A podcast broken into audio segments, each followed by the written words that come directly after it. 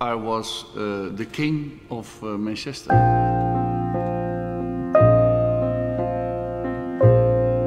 Mountains are there to be climbed, aren't they?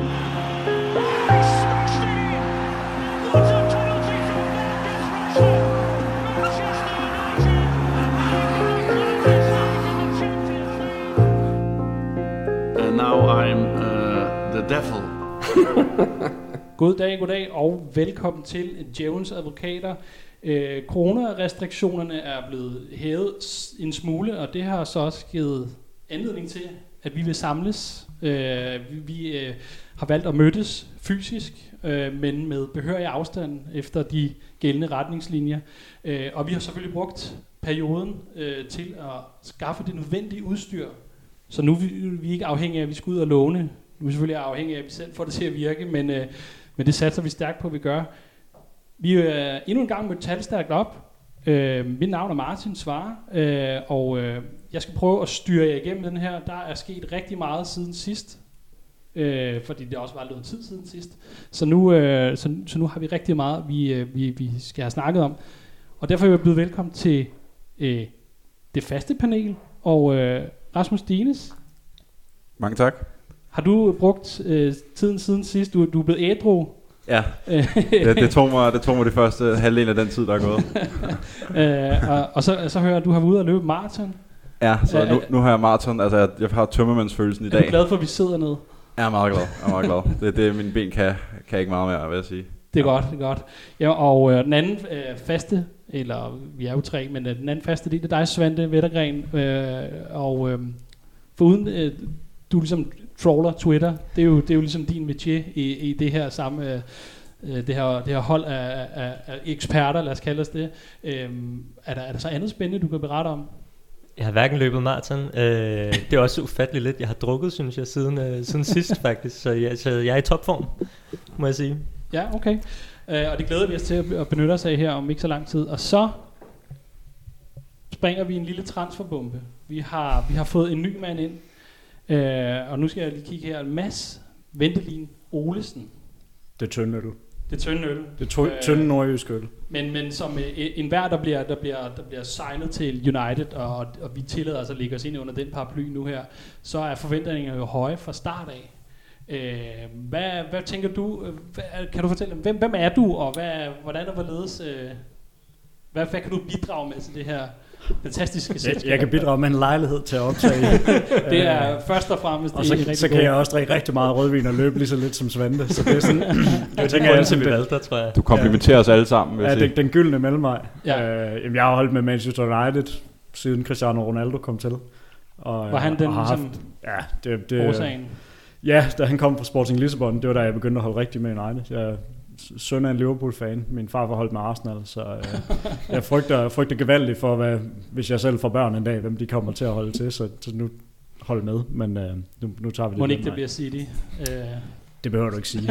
Øh, jeg håber, at det bliver sådan en, en, en dårlig Tottenham-fan eller sådan noget i den stil. Ja, man har lov selvfølgelig.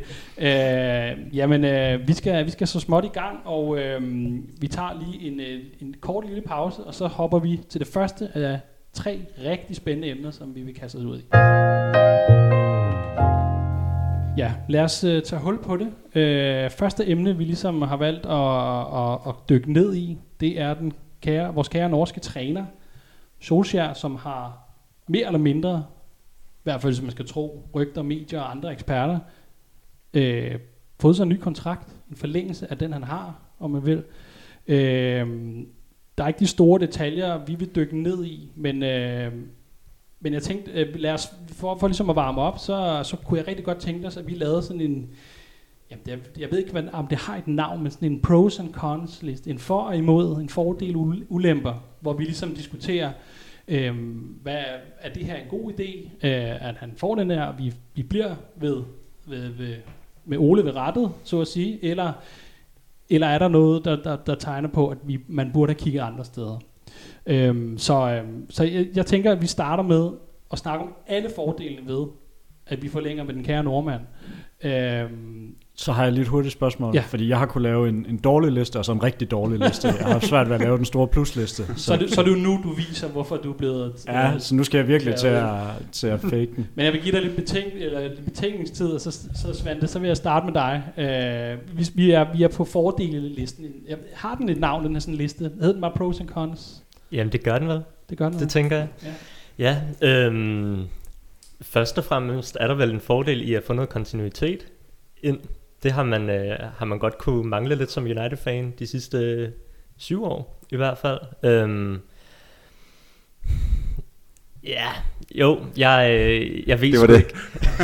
det var det. Ja, det, det ville man jo få, øh, Uanset, uanset hvem det var. hvis man forlængede med nogen. Det er rigtigt. vil- Det havde vi også kunne få med, med alle de andre. Øhm, jeg synes, der hvor Solskjaer måske skal have sin største ros, det kommer til hans mandskabsbehandling. Øhm, jeg synes klart, det er der, hvor han har excelleret mest. Øh, og jeg synes, han har rykket flere spillere en del, og jeg synes, at holdet virker til at kæmpe mere for det, og jeg synes, der er øh, en, en større vilje. Jeg må sige... Nå nej, nu går jeg allerede over i det andet. Det, vi har et punkt senere, der hedder noget omkring organisationen. Og der er bare... Det skift, der er sket der, gør i virkeligheden, for mit vedkommende i hvert fald, Solskjaer hænger i en lidt tyndere tråd. Fordi før okay. synes jeg mere, at han skulle vurderes på en, en bred palette af, af kvaliteter, hvor nu synes jeg mere bare, at vi skal vurdere ham på det, han gør med førsteholdet. Fordi det er ligesom det, der er hans ansvar nu. Og det er jeg ikke sikker på, at til, ved- er til Solskjaers fordel. Men altså, han, du mener, han har fået taget, har fået mere ansvar, eller fået taget noget ansvar? Jeg ved ikke, om han har fået taget noget ansvar, men vi har i hvert fald et setup, der kan gribe os, når Ole er væk. Øh, Okay. og det synes, jeg, øh, det synes jeg ikke nødvendigvis spiller til hans fordel, fordi at mange af de ting, han har gjort godt, har ikke nødvendigvis været det på banen, men har været det uden for banen. Nej. Øh, du siger mand, mandskabsbehandling, øh, og du siger, at der er nogle af de her spillere, der rykker. Altså, ja, folk kan vel måske godt lidt selv øh, se, hvem, hvem, hvem, der skulle være at snakke om. Men, sådan, men hvordan synes du ellers, det giver sig til udtryk? Øh, At spillerne har rykket sig, jeg synes, der er flere, der har hævet deres niveau. Øh, Luke Shaw er nok det tydeligste eksempel lige nu, der er gået fra, fra altid at være skadet til lige nu at være en af de bedste venstrebacks i ligaen. Rashford har også udviklet sig enormt meget under Solskjær. Øhm, McTominay har rykket sig. Din kære Lindeløf har, har trods alt også hævet niveauet efter at Solskjær kom til, synes jeg. Så jeg synes bare, der er flere spillere, der har niveauet. Det er klart, der er også nogen, der er ud i, i skyggen. Der har været en som Lingard, der var fantastisk før, og så er forsvundet. Og lige pludselig blomstrer op i, i West Ham nu. Men jeg synes bare, vi har set flere spillere løfte niveauet øhm, til et nyt niveau. okay. Jamen, øh, jeg har noteret mandskabsbehandling. Rasmus? Yes, jamen jeg vil gerne til mandskabsbehandlingen øh, nævne, hvad hedder det, fremgangen af, eller tilgangen, hvad man kan kalde det, af de mange unge spillere, der også bliver brugt. Øhm, Svante var inde på det. Øh, Luke Shaw, hvad hedder det, øh, Greenwood, Rashford, øh, McTominay, Mm. Dean Henderson, øh, som vi også skal ind på, på senere. Og det var også en, en, hvad kan man sige, en stor kado til Solskjaer, at han kigger, kigger den vej, mens vores øh, foregående manager, Mourinho, altså, der havde vi måske stadig, stadig spillet med, med, med Damian på venstre bak, og øh, Fellaini og, øh, og Martic. Altså, det var lidt nogle andre typer, han, han gik efter, mens Solskjaer helt klart prøver at trække trådene tilbage til det, vi vil betegne som det, det klassiske Manchester United DNA med, med vilje og, og britiske spillere og egen avl, øh, og selvfølgelig også, øh, hvad hedder det, flere og kvalitet og, og omstillinger. Øh, men, men jeg synes at helt klart, at han skal have gave for udviklingen af de, af de unge spillere og fremgang af dem, og det tror jeg også hænger sammen med, at de, de, der er ligesom en kultur, hvor der er plads til at, at fejle, mens den måske ikke var så... Der er helt klart bedre fremtidsudsigter på det her hold, kan man sige. Altså, Ja. Altså, jeg skulle til at sige, øh, en mand som Van Gaal fra, fik jo også rigtig mange unge spillere igennem, Mm. øh, med Paddy McNair og Tyler Blackett og nogle af de der alle de andre store stjerner, de er blevet til siden. Øhm, så, så, så, så, så, så, ja, kvaliteten i de her ungdoms, eller de, de Mm. rigtige ungdomsspillere, der kommer frem, er måske et andet. Men er det Oles fortjeneste? Har vi ikke også investeret rigtig mange penge i øh, nye ungdomsspillere, bedre ungdomshold og bedre trænere og, og så videre de sidste fem år? Det har vi helt klart, men jeg ved sgu ikke, hvor mange af dem, der har fået chancen under Mourinho. Altså, man skal jo også Ej, være er jo- villig til Det er det. jo en hypotetisk, hypotetisk diskussion. Altså, Mm. mm. jeg, jeg er fuldkommen enig i, at han skal have ros for det. Altså, Rashford var aldrig blevet så god og blevet den stjerne, som, øh, som han nok var i dag uden, uden Ole Gunnar Solskjaer. Men jeg synes også, at, at man måske også sige, det, det er måske ud over bare, bare ham, når vi ligesom har set nogle af de store talenter fra hele øh, Europa, vi har hævet ind på vores akademier. Vi, Mm. øh, vi ser, ser den vej rundt, og det, det må jo i hvert fald afføde noget kvalitet på de ungdomshold, som gør dem bedre, og som får dem i hvert fald tættere til at komme på og komme, komme op og pres. Helt klart, men jeg synes, der har virket til at være en klar plan om, hvordan man vil implementere de her spillere på holdet. Altså nu kan man sige, at, at Louis van Gaal var måske eksemplet på, at det er ikke nødvendigvis skide godt bare at smide Donald Love ind på, på en højre bak. Det er, ikke sådan, det er ikke nok bare at sætte den derind. Der skulle ligesom være en plan, og jeg synes i virkeligheden, det har virket øh, ret godt, og jeg synes, man har, har, øh, har fokus på Greenwood, da han var i sin gode periode, skulle ikke bare løfte her hold. Vi skulle også sørge for, at han kunne være en ung spiller, der udviklede sig og kunne begå fejl. Så i de perioder, hvor man kunne se niveauet falde lidt, jamen, så røg han ud af holdet en periode og kom ind igen. Øhm, og det synes jeg, det er Solskjaer en del af. Man kan sige, Nicky Butt tror jeg også var en stor del af, af det her med at få, få spillerne ind på holdet. Han har så lige forladt klubben. Øhm, ja. I forhold til det med, med Van Raal og, og Donald Love, lige for at tage, tage så tænker jeg det med, at han blev nemlig også kendt for, hvor mange øh, unge spillere han gav til debut til, men det var også de omstændigheder, det var en skadeskrise, der gjorde, det, gjorde tallene lidt pænere, i, i at der i og med, at der var så mange forsvarsspillere på det tidspunkt mod Midtjylland, hvor Donald Love og McNair og hvem der ellers spillede der. Mm. Øh, øh, Borthwick øh, Jackson, eller hvad fanden hedder. øh, men altså, jeg, jeg, ved ikke, altså selvfølgelig, han fik Rashford ind, men det var jo også en skadesituation, at øh, Martial går i stykker. Øh, hvad hedder det, lige op til, at vi skal møde efter Midtjylland, og så bryder Rashford så og griber sin chance igennem mod, mod Midtjylland og Arsenal. Men der var der jo også eksempel på en Janusaj, som fuldstændig, øh, hvad hedder det, han var ude at udtale her, da vi skulle møde Sociedad, at, øh, at altså, der var jo ikke nogen tillid for træneren øh, på det tidspunkt, så der, jeg vil ikke sige kreditere, at Van Raal var sådan en pro de unge spillere, selvom det kan, kan mm. se sådan ud på papiret. Og der synes jeg, at Solskjaer langt mere ligesom laver et miljø, hvor der er plads til at fejle. Og det, det kommer tilbage på det, som Svante var inde på med, med mandskabsbehandling. Ikke? Godt. Øh, Mads, nu har du fået lidt øh, betænkningstid og, øh, og, og, og fået tid til at grave lidt i, øh, nogle af de positive ting, eller sidder ved, at vi, at, at vi formentlig forlænger med Ole Gunnar? Jamen, jeg har, jeg har faktisk skrevet, at han har ikke fucket op. øh, og det, det kan godt være, det er lidt hårdt sagt. Men semifinaler? Jamen, hvis du kigger på vores trænere siden Sir Alex Ferguson, så er de alle sammen fucket op.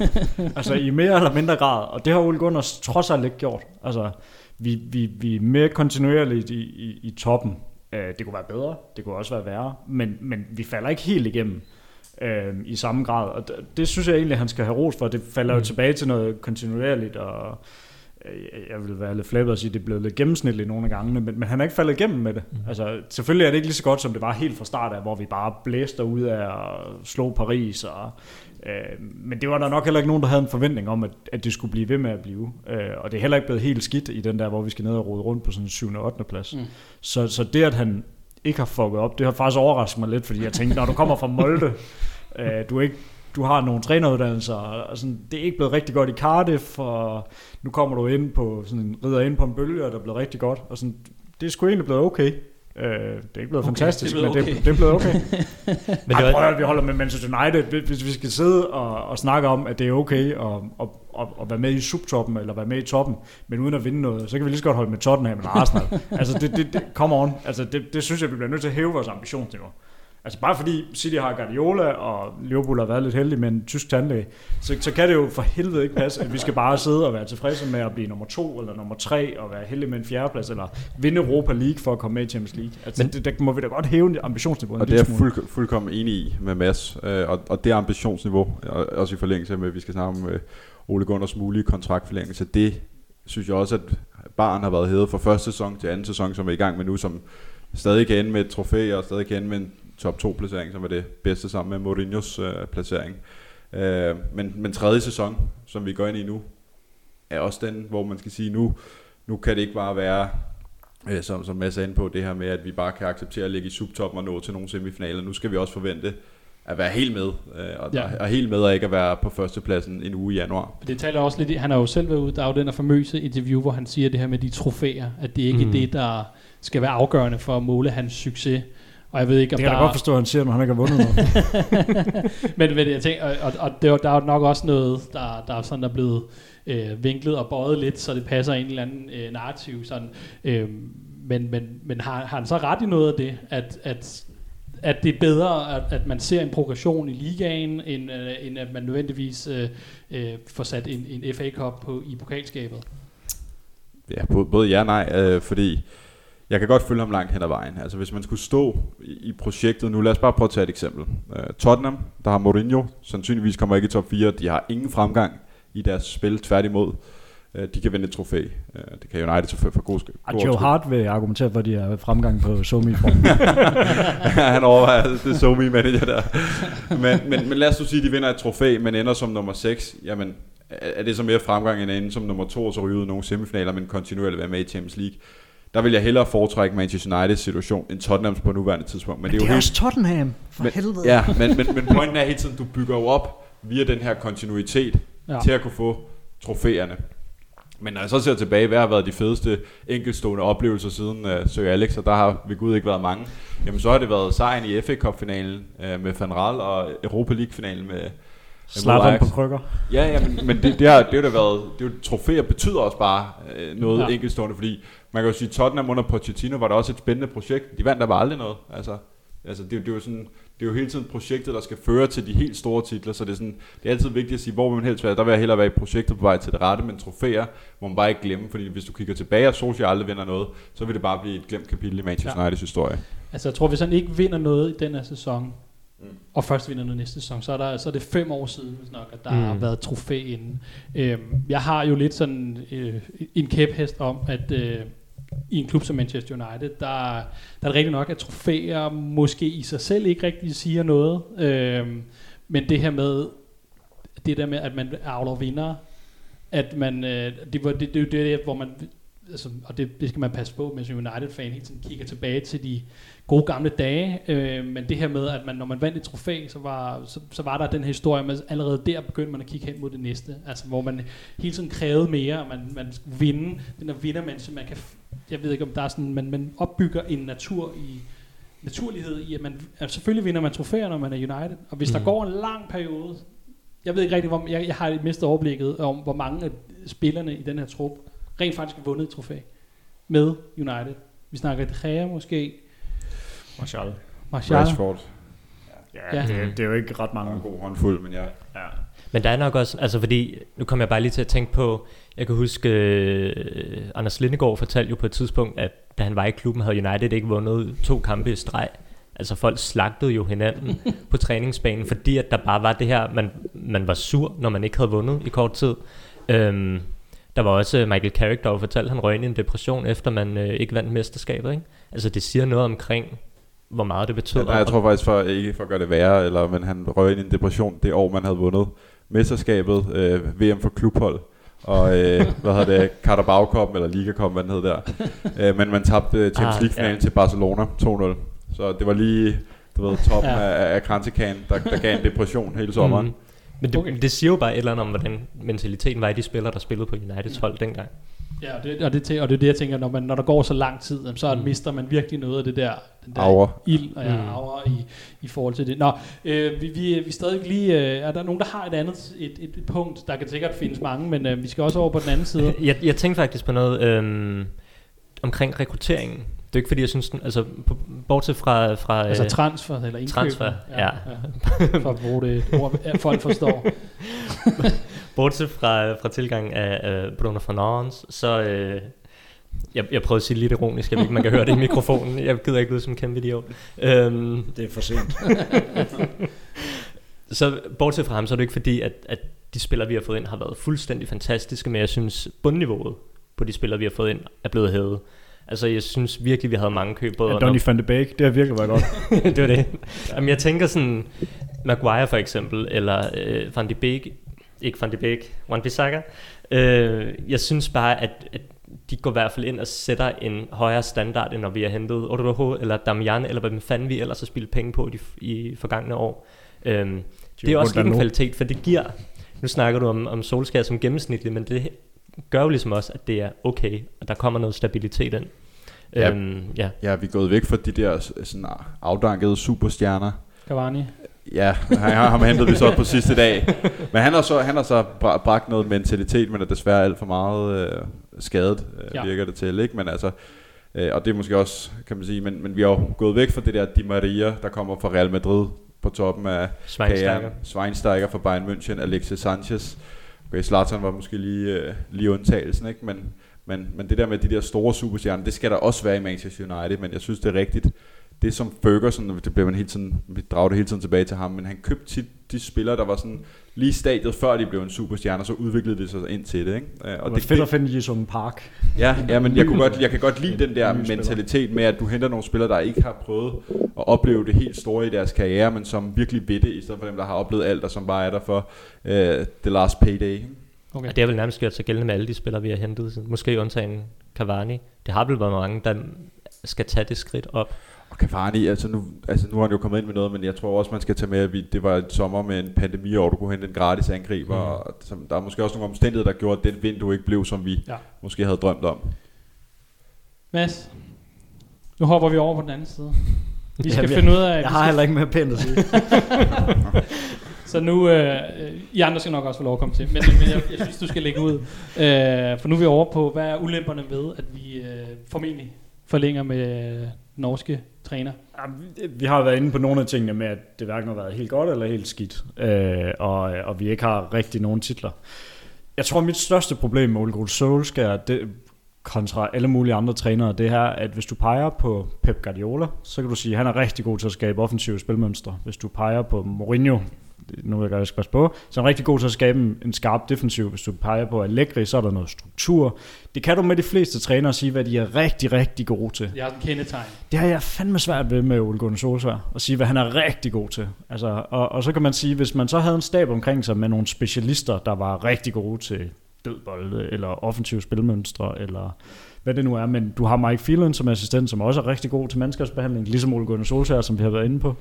Øh, og du har Michael Carrick, det virker også mest som en, en generalist, der, der er god til rigtig mange ting. Altså jeg, jeg savner noget, noget Manchester United er rigtig gode til. At man i Manchester United spil kan, kan se. Jeg skal Ja. omstillinger. Super fedt. Så er vi tilbage ved Tottenham igen, var. Altså, det, det, det, synes jeg er ærgerligt, at man ikke kan se det Manchester United spiller, om det er at være mere fysisk intens, om det er at have en jernhård defensiv, hvor man kan sige, der er ikke nogen, der slår os, eller jeg behøver ikke en Guardiola, hvor det skal være mega sexet, øh, sexet fodbold fremad, men jeg, jeg gad godt at kunne sige, det der er de Manchester United, der spiller, også hvis vi skal fremadrettet skabe kontinuitet ned blandt vores ungdomshold med både U23-truppen og hvad hedder det, U18, øh, så skal vi også have en måde at spille på i Manchester United med en rød tråd, og det bliver sådan lidt DBU-agtigt at sige, men, men vi skulle da nødt til at have at man kan kende det med Manchester United der spiller. Under Ferguson, der kunne du have spillet i hvilken som helst trøjer, og du kunne anonymisere alle spillerne, men du kunne have set, det var Manchester United, der spillede der. Og du kunne se det på måden, de spillede op. Det kan du ikke med Manchester United i dag. Det, det kunne lige så godt være Leicester nogle Men gange. kan man ikke, kan man ikke argumentere for lidt, at øh, nu er vi sådan to, to og et halvt år inde i, det her projekt med Ole Gunnar, øhm, og at der alligevel er sket et, et, et, lille, et lille skift i den her måde, at han, han, han, han jeg vil ikke sige hans spillestil, for jeg tror, jeg er lidt, jeg er lidt enig med, hvad du siger. Sådan. Det er svært lige at sige, at han er en tiki-taka, han er en øh, øh, særlig manager, andet end Konto. Øhm, øhm, fordi hvis vi tager, vi tager kampen mod de store hold, øh, de, de store klubber, så, øh, så kan man sige, den, den sidste sæson, der var det jo rigtig meget, altså der var det jo ned at stå helt tydeligt, og så kontra, hvor man kan sige, den her, den her sæson, der er jo rigtig mange 0-0'er og sådan noget, men, men øh, jeg synes også, at man kan se, at øh, der er lidt mere øh, kan man sige, at, en form for at tage styring. Altså, man, der er mere større, større forsøg på at tage styring med kampen. Selvfølgelig er kontravåbnet stadigvæk øh, nok, nok det bedste, han har på det her hold, også imod de store hold. Men, men jeg, synes, godt- jeg synes også, og det, er jo også derfor, hvor kritikken nogle gange er, at det, det, de ender 0-0 alle det her. Men det er fordi, der, er- man kan sige, der er også nogle hold, der er, som er, ved, at United kommer med det her kontramaskine. De stiller sig også ned. De har ikke den her, øh, det her altså, United er ikke det der sårede dyr mere. Så, så, så, så vi ser jo også, jeg synes, der kan godt argumenteres for, at der er et skift i den her måde, at, øh, og så er han måske, altså min Der er pointe er, han er, ikke, ting, han er ikke landet på den der, han er ikke landet på den der platform, hvor han siger, nu er det mig, der, der, der, der svinger til, til. Nej, men, men han har fået lov at sætte sit eget hold, og fået lov at bruge rigtig mange penge nu, og så, så synes jeg sgu også, man skulle kunne se det mere, end at bare sige, at det er en proces. Det bliver sådan lidt Thomas Frank-agtigt. at, at, at, nu, nu går vi ud, og så bruger vi en masse penge på nogle ting, og vi hiver noget Ja. Dan Lager ind, og, og nogle, altså, vi, vi har brugt rigtig mange penge på Maguire. Han er den dyreste, er han ikke den dyreste centerforsvar i verden, eller, eller hvordan var det? Vi bruger Mm. rigtig mange penge på Warren Bissaka over på den højre bak. Vi har endelig fået gang i Luke Shaw. Bruno Fernandes, fantastisk. Mm. Men, men, men vi har brugt rigtig mange penge. Hvor meget output har vi fået ud af det? Uh, og det kan godt være, at vi er kommet 14% længere frem, men, men det er, vi er jo stadig ikke i mål. Altså, det- hvis vi skal slå Manchester City øh, i et mesterskab, selv altså på lang sigt slå nogle af de andre topklubber, så er vi jo nødt til at have et koncept. Det synes jeg ikke, der er endnu, og jeg synes godt, man kan se, at vi er lidt på vej derhen imod. Men jeg kan godt nok forvente, at vi er kommet længere. Synes du ikke, at det...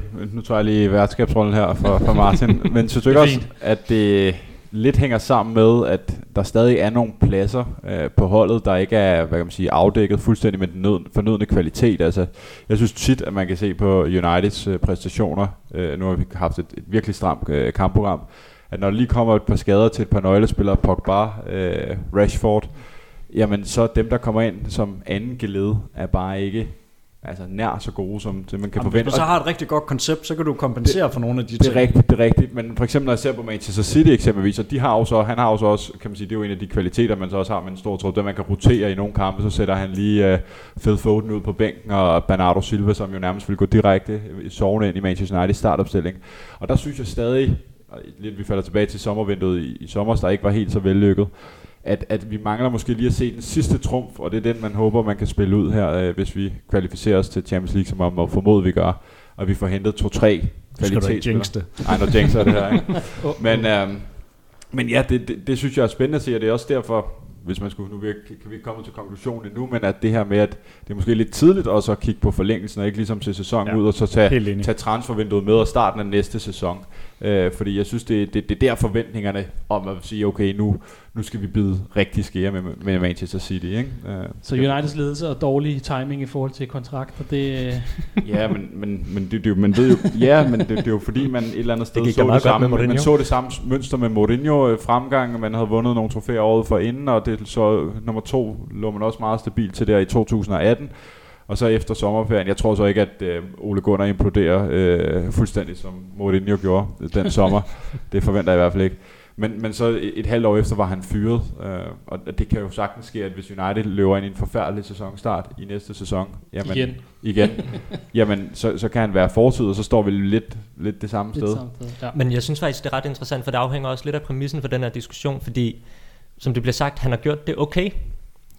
Jeg synes ikke, at Solskjaer skal fyres, som det ser ud lige nu. Det har han gjort det for godt til, men har han gjort det godt nok til at få en kontrakt på tre år mere? Og det er jo sin løn markant. Ja, Er det snart- skal er vi det- have er ham de det- næste... Er det tre år, man snakker Jeg aner ikke, hvad de Nå, snakker om, men det var Jeg bare... håber, øh, håber på, at det var til- et år. et tilfældigt, men det er bare mere det der, eller, eller tænker vi, det er fint at have ham et år mere, fordi han har, jeg synes, han har fået skabt noget stabilitet og har rykket os frem til, vi nu ligger sådan nogenlunde kontinuerligt i, i uh, top 4, som det ser ud lige nu. Men kan rykke os videre end det, og der synes jeg også, vi kommer ind omkring det her med indkøb, fordi jo, jeg tror godt, at hvis vi får hentet de rigtige spillere, så kan vi godt hæve niveauet, men kan vi hæve det op til, vi vinder Premier League ofte, og kan kæmpe med i Champions League, og, og skal vi virkelig være et hold, der er så afhængig af individuelle præstationer, eller skal vi have, som Mads siger, et system, der fungerer godt nok til, at vi godt kan klare ikke at have Bruno Fernandes på banen i alle kampe. Mm. Øhm, så jeg synes også lidt, det afhænger af sådan udgangspunktet for... Øh, Ja. Ja. Jeg tror, vi skal, vi skal, have, vi skal have nogle punkter mere på den her øh, Jeg har også en ulempe. negativ. Ja, det har jeg også. Ja. Det kan være, det står væk her. Jeg kigger på din liste. Nej, nu skal du ikke have lov at stjæle, Nej, nej. hvad- stjæle min guldkorn her. Ej, men jeg synes en af de, altså der hvor jeg virkelig kan blive træt af, af, af Solskjaer som, som, som manager eller som træner, øh, det er, jeg synes, at han er, altså man kan næsten gennemskue, hvad han vil gøre i forhold til at skifte ind og skifte ud, eller ikke vil gøre øh, under kampene. Han er meget dårlig til at, øh, han er lidt bange for risiko nogle gange, synes jeg. Altså nogle gange, hvor jeg ser en, en kamp som mod Crystal Palace, øh, vi spiller på, på udebane øh, for et par uger siden, en måned siden, Jamen altså, det var jo helt var forfærdeligt, men han skifter sindssygt sent ind, eller begynder at ændre på tingene, hvor der synes jeg, der, der var lidt mere øh, altså sådan mod i, i Mourinhos øh, måde at agere på. Nogle gange så smed han Martins ned i midterforsvaret og ligesom sagde, vi har ikke øh, behov for... Øh, Det behøver Ole så ikke gøre. Nej, nej, nej, nej men, men, men du ved, pointen er bare det her med at sige, nogle gange så må du også godt være øh, lidt gung-ho i din, din stil, og der synes jeg meget, at han skifter mand til mand, venstre kant for venstre kant, højre kant for højre kant. Man kan næsten gennemskue alle startopstillingerne, øh, før de kommer ud, og det, det er så også et sundhedstegn, at man ligesom ved, at det er de, det er de bedste spillende, men jeg synes, hans måde at ligesom ændre kampbilleder på, skuffer mig. Der, er også, der har været meget kritik også over det her øh, nederlag til Leicester, at, øh, at, at han ikke brugte han ikke brugte sin, sin, sin bedste spillere. Altså han, han, han tillod, at der er nogen, der skulle, der skulle hvile. Øh, og samtidig så er der så en anden lejr, der sådan for eksempel siger, at øh, dem, der så kommer ind, de har jo heller ikke fået chancen. Så, der, så der er også lidt uh, damned if you do, damned if you don't over det, synes jeg nogle gange uh, for Ole Gunnar. Fordi han har jo heller ikke, han har jo ikke givet en spiller som Donny van der Beek den tid, han måske skal bruge for at, for at afklimatisere sig til det her hold. Mm. Øhm, og så forventer at man kommer ind mod Leicester i en FA Cup. Øh, Det- øh, det der-. Det der er problemet er helt generelt, at når det går godt for Manchester United, så kører Ole Gunnar Solskjaer med den samme stamme næsten hver gang. Mm. Der er måske lige en enkelt eller to spillere, der bliver skiftet ud. Det, som man mangler at gøre der, det som Ferguson var en af det, han er måske mest, kendt- ikke mest kendt, man kendt for mange ting, men det var, at han kunne rotere, selv når det gik godt. Så hæver han lige, da det gik rigtigt, der havde du også en bredere trup, men der hæver han lige Wayne Rooney ud på, på bænken i en kamp, lige 60 minutter, hæver en anden Jisung Park ind, for lige at, bare for at holde dem varme, for at få dem integreret som en del af truppen.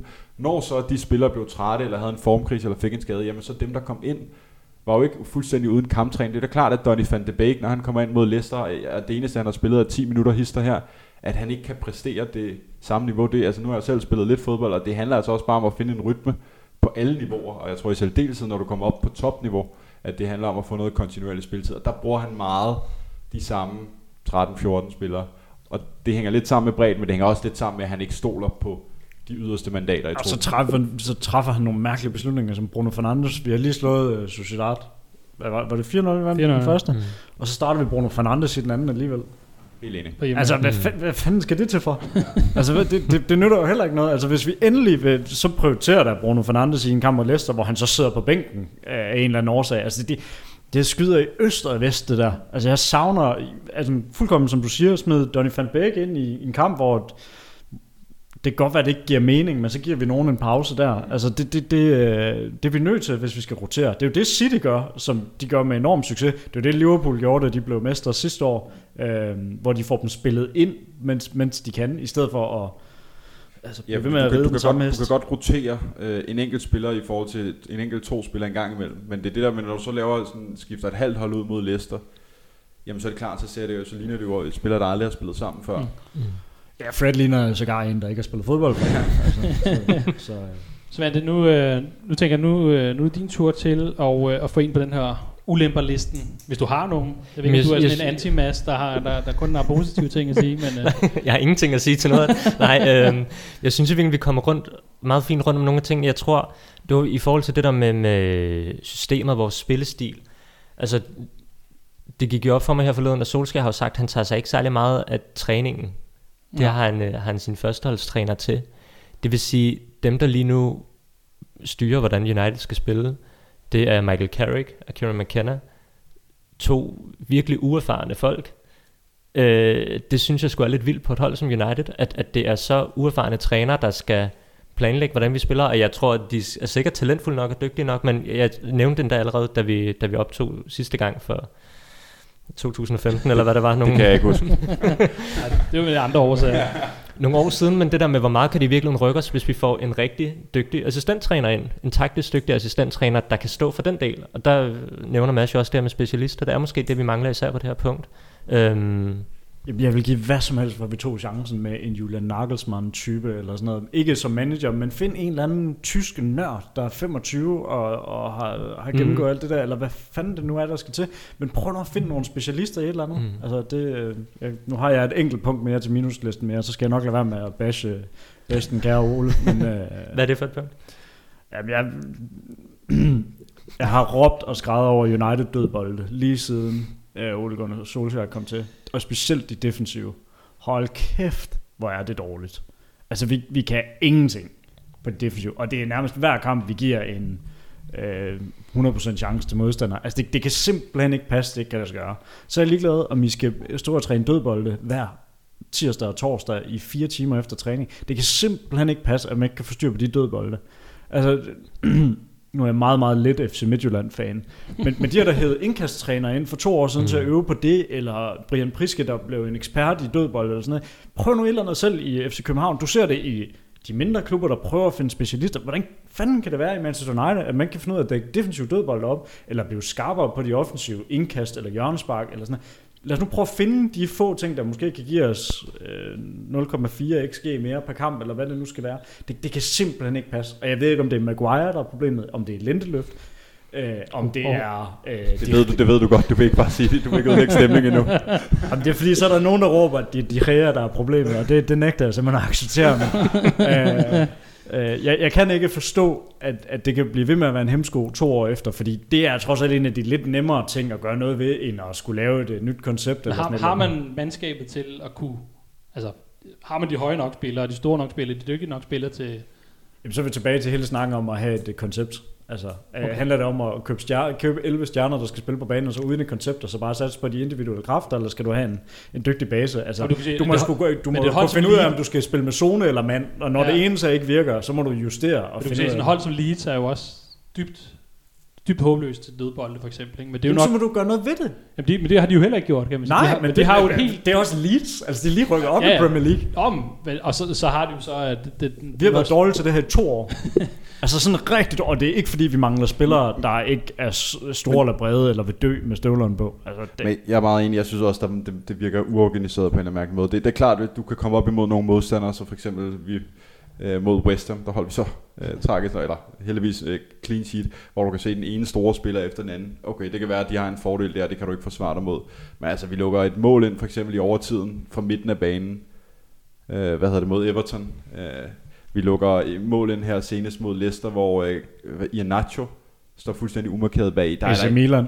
AC Milan, jamen det, det, er også sådan, det er også dem, hvor vi så vi har lukket mål ind til. Altså det er jo ikke bare dem, med, at det, dem der har sådan Stoke lookalike øh, over sig. Det er altså alle hold, hvor vi bare får dem til at ligne øh, ja, Ja, Stoke Ianacho i, i er deres altså prime. ikke et kæmpe stor hovedstødsbase. Nej, nej, det er ikke. Lukaku, der står derinde, når Ianacho står der. Nå, godt. Jeg har, jeg har skrevet den med, med, med store blokbogstaver og, og tre udråbstegn øh, efterfølgende, for jeg er øh, rørende enig. Øhm, jamen, jeg tænker, jeg tænker det, hvis der er andre, der har noget, de lige virkelig brænder ind med, for Ja. nu, nu er listen ved at være... Jeg har, det, det er ikke så meget sådan et positivt eller negativt punkt. Det var uh, Mathias Mølsted, der uh, også har været en del af, Ah, af Red Devils.dk, der sendte mig et tweet forleden. Og uh, jeg har ikke nok forstand på det til at sige, hvordan han når frem til konklusionerne, men der er en, en, en af de her data-analytikere, Twitter-brugere, der har specialiseret sig i at vurdere trænere. Uh, og sådan, Okay. uh, og han, uh, han havde bare nogle meget sjove konklusioner her. Uh, at United scorer rimelig højt på den her liste, han har lavet, men det kommer rimelig meget ned til holdets kvalitet. Og når man kigger på Solskjaer som træner, så gør han det rimelig gennemsnitligt i forhold til, hvad andre træner vil gøre. Det er sjovt, det lyder næsten som penge, vi har hørt tidligere i det her program. Som om han er Og så har okay. han øh, meget sjovt punkt her, der hedder, hvilke træner minder Solskjaer mindst, mest om i forhold til spillestil. Spillestilen er 100% identisk med Pellegrini, der tidligere har været i City, og på nuværende tidspunkt er i Betis.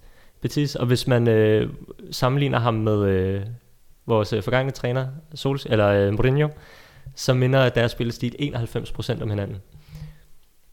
Det skulle bare rimelig interessant i forhold til, jeg tror mange føler, at vi har rykket os et meget andet sted hen under Solskjaer i forhold til, hvad vi så under, øh, under Mourinho. Det er vildt, du smider den til sidst. Så alle Jeg vores argumenter her undervejs, de, Det er de, de, er ligesom, fuld- så vi siddet og fyret der, så kommer du med dataen, der siger, at de har ikke rykket sig. Altså, det, tak for det, Svend. Det var bare for ikke at styre hele diskussionen fra start med den, men, men jeg synes bare, det er meget interessant at se, og jeg tænker, det kan være, man skal få Mathias til ligesom at øh, sige lidt mere om det tweet, fordi jeg, jeg har ikke forstand nok til at nej, sige, hvordan han det, det frem kunne til de meget rart lige at få konklusioner. uddybet også, hvad der ligger bagved sådan Lige øh, præcis. for det. Nå. Jamen, øh, vi har, nu har vi lavet listen til jer. Øh, jeg tænker, vi smider den op på en mm. af vores øh, sociale kanaler. Øh, og, og så synes jeg, at øh, jer derude selv skal komme med konklusionen på, om det er en god eller en dårlig idé, at øh, vi formentlig forlænger med Ole Gunnar Solskjaer. Det bliver fedt, når de ikke forlænger med ham alligevel. Så om et par dage, det kommer ud af Han bliver fyret i det er, morgen. noget, ja, det, er, det er The Sun, der har fået helt, noget helt galt i halsen, og så ligner vi nogle kæmpe idioter. Men øh, vi tager en lille pause, og så, så, så prøver vi et nyt emne. Så er vi tilbage, og øh, vi har snakket Ole Gunnar. Jeg skal bare lige hurtigt øh, øh, forlænge eller ud, Rasmus? Vente, kan man sige. Vente? så, Det er jo politikersvar, det der. Vi skal have noget rødvin helt for dig, så vi kan få noget mere. Mads, jeg jeg venter lige med dig, fordi Svante, skal vi forlænge, eller skal, skal, han, skal vi finde noget andet? Men jeg, jeg, jeg synes, vi skal lade kontrakten løbe. Og, Okay. vente. Det, det er ikke den der klassiske hockeystav, med man skyder beslutningen til allersidst.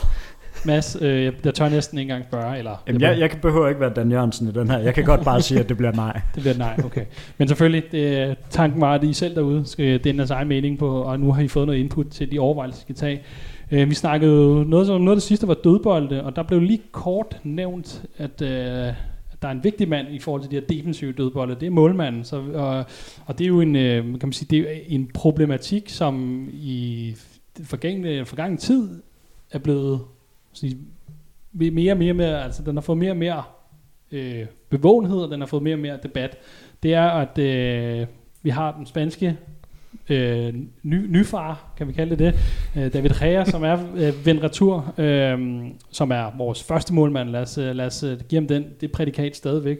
Og så er der første udfordreren, øh, det unge nye håb, øh, Dean Henderson, som jo øh, er, nu allerede figurerer på det engelske landshold, selvom han ikke har endnu spillet voldsomt mange kampe. I hvert fald ikke for United. Han gjorde det selvfølgelig rigtig udmærket i Sheffield United øh, i de to sæsoner, tre sæsoner, han var der.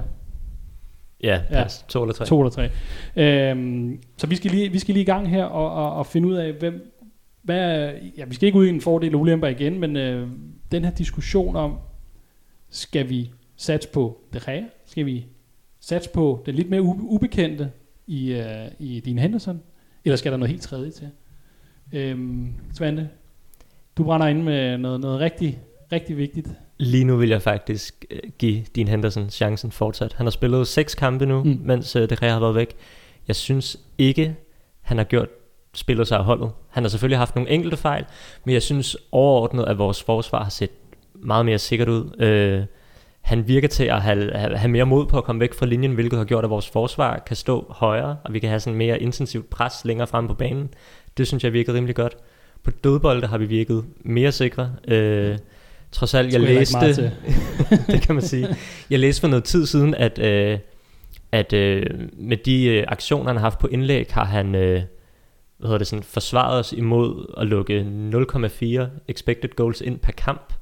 Øh, det, det er et mål i hver kamp. Mm. Det skulle øh, rimelig fint. Altså, så, så jeg synes bare, at han bliver nok aldrig målmand, der laver de der fuldstændig vanvidsredninger, som, som De Gea er kendt for. Men jeg synes bare, han har givet os en sikkerhed i de seks kampe, og, og giver vi ham resten af sæsonen, så er det måske også lettere at vurdere, skal der en helt ny målmand til, til sommer. Øh, det spørgsmål vil stadig stå ubesvaret hen, hvis De Gea står resten af sæsonen, øh, og så skal vi først til at vurdere din Henderson derefter. Rigtigt. Men hvordan, hvordan, øh, hvordan tænker du så, konstellationen skal være? Altså hvis, du, du tænker måske også lidt på den mere på den lange bane. Selvfølgelig the jury still out på, på Henderson. Det er måske et, et, et mm. smalt grundlag at vurdere ham på, om han skal være den, man satser på. Men hvad tænker, hvordan... Øh, altså, for jeg tænker, at vi har en, øh, en spansk målmand, som jo den bedst, dyrest, bedst betalte i hele verden, mm. øh, på, en, på en vanvittig kontrakt øh, af forskellige årsager.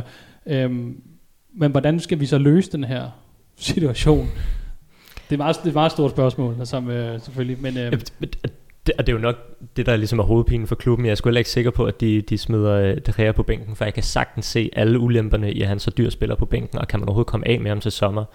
Jeg synes bare, at De Gea har underpræsteret siden 2018. Det har været to og et halvt år nu. Der er ingen tvivl om, at, at det skulle nok hente sådan, der er fremtiden, hvis det er en af de to målmænd. Så sådan, af den grund synes jeg bare, at selvfølgelig skal vi gå med ham. Jeg ved godt, det giver en kæmpe hovedpine, og, og det er enormt uklogt at have, have en mand som øh, De Gea siddende på bænken. Men, øh, men den må klubben tage sig af. Jeg synes, det bedste for holdet lige nu, det er at have Henderson på banen. Okay, men Mads, øh, er Henderson, er han god nok? Altså, det er jo bare Joe Hart, bare nogle år yngre. altså, det er en 10 år yngre, altså det er det samme. det, er det, det er det samme hver gang, der kommer engelske målmænd. Så hyper vi dem helt vildt. Øh, om det er Joe Hart, eller Jordan Pickford, eller hvem der nu har været i men, men, men, men, Joe Hart var jo i en overgang i Burnley. Ja. Hvor som jo med rette måske kan sammenlignes lidt med Sheffield United, hvor din Henderson var. Ja. Og jeg hvor påstår præstationerne på af de to målmænd i de to klubber hvad blev, hvad blev Sheffield sidste år kontra Burnley de år, Joe Hart var der? Jeg tror, Burnley var et bundhold stadigvæk. Prøv, det, jeg vil godt give dig, at din Henderson er en, måske marginalt bedre målmand, end Joe Hart er, men, men det er det samme, vi kommer ud for hver gang, det er englænder. Det er lige meget, og det er næsten lige meget, hvilken position det er. Altså, mm. det er hver gang, der er et engelsk talent, eller hvad vi nu skal kalde det, når man er hvad, 3-24, mm. øh, så overhyper vi dem helt vildt. Og, og englænderne er i særdeleshed slemme til det selv. Og øh, jeg, jeg ved ikke, om jeg synes, at den ene er bedre end den anden, men jeg tror måske, at vi bliver lidt romantisk, fodboldromantiske på sådan en, en, en meget engelsk måde, når vi bare tænker, at ah, han er englænder, så, så bliver han også lige 40% bedre. Øh, jeg synes stadig, det er en bedre målmand. Du synes øh, ikke, Henderson har været bedre i det, han har vist den her sæson? Det kan jeg har fandme haft mange svipser. Og set Synes du i den her sæson, han har haft mange svipser, eller tænker du på det er måske sidste mere sæson? sidste sæson. Ja, du tænker mere på sidste sæson, tror Men jeg. jeg synes stadig bare, der har været nogle enkelte Ja, stykker. Jeg synes generelt, Der var noget hans, med øh, Everton, og der var han er ikke sin løn værd. Det, det er jeg Mm. enig Det er jeg enig. Men vi får ham ikke solgt. Du kan få solgt din Henderson til en anden engelsk klub for rigtig mange penge. Hvis du sælger det her, så kommer du til at betale hans løn i lang tid, og det bliver svært overhovedet at finde en anden klub til ham. Altså, hvor mange topklubber er på markedet efter en elitemålmand? Der er måske en inder, der skal skifte en Handanovic på et tidspunkt. Øh, Paris. Keller Navas gør det meget godt dernede lige i øjeblikket, så de har vel også stadigvæk en Areola, de, de har. Altså, jeg tror ikke, de går ud og bruger mange penge. Øhm, hvor mange klubber er der, der mangler det? Altså, så skulle vi hel- være heldige at lave en eller anden byttehandel med Atletico og få, ja- få Jan Oblak og sende her derned og, og, og betale lidt mere mønt. Jeg, jeg, jeg, kan sagtens, jeg, jeg ved godt, det er en kæmpe hovedpine. Jeg synes fandme også bare, det er ærgerligt at have en målmand stående på mål, fordi han ikke, vi ikke kan komme af med ham. Det er fandme ærgerligt at have spillere. Altså sådan, så kunne vi også have, have beholdt Damian på højre bak, fordi der ikke var nogen, der ville have ham. Og, altså, det synes jeg skulle være en Jamen, ærgerlig... Damian kom, kom du jo trods alt af med. Ja, jamen, det tog også lige to-tre år. Ja, ja, men, men hvad, hvad vil du så have, have de her øh, og skal sidde derude til de penge? Jamen, det, det er en kæmpe hovedpine. Jeg synes bare ikke, at det er en grund til at have ham på Jamen, jeg, synes, Øh, jeg synes jo så stadigvæk rent faktisk, at han er en bedre målmand, end de Ja. Henderson er. Rasmus, Jeg ved, ikke, om, det- jeg ved ikke, om det er, at, at Jeg det kan er, ikke sige noget lige herovre. om det, er, om det er efterværende for, for maratonløbet, eller om uh, det er fordi, du, uh, du har en pointe, du kan have med. ja, men øh, jeg vil gerne komme med en pointe. Du sidder, du, det, er benet, du sidder og markerer. ja, jeg, jeg, jeg sidder og markerer. Jeg, jeg synes først og fremmest, at man skal prioritere at vælge den målmand, der står, øh, hvad hedder det, bedst, øh, og, og bedst for holdet. Så må det her med, hvem der har den største kontrakt og, og alt sådan, det må komme i anden række. Okay.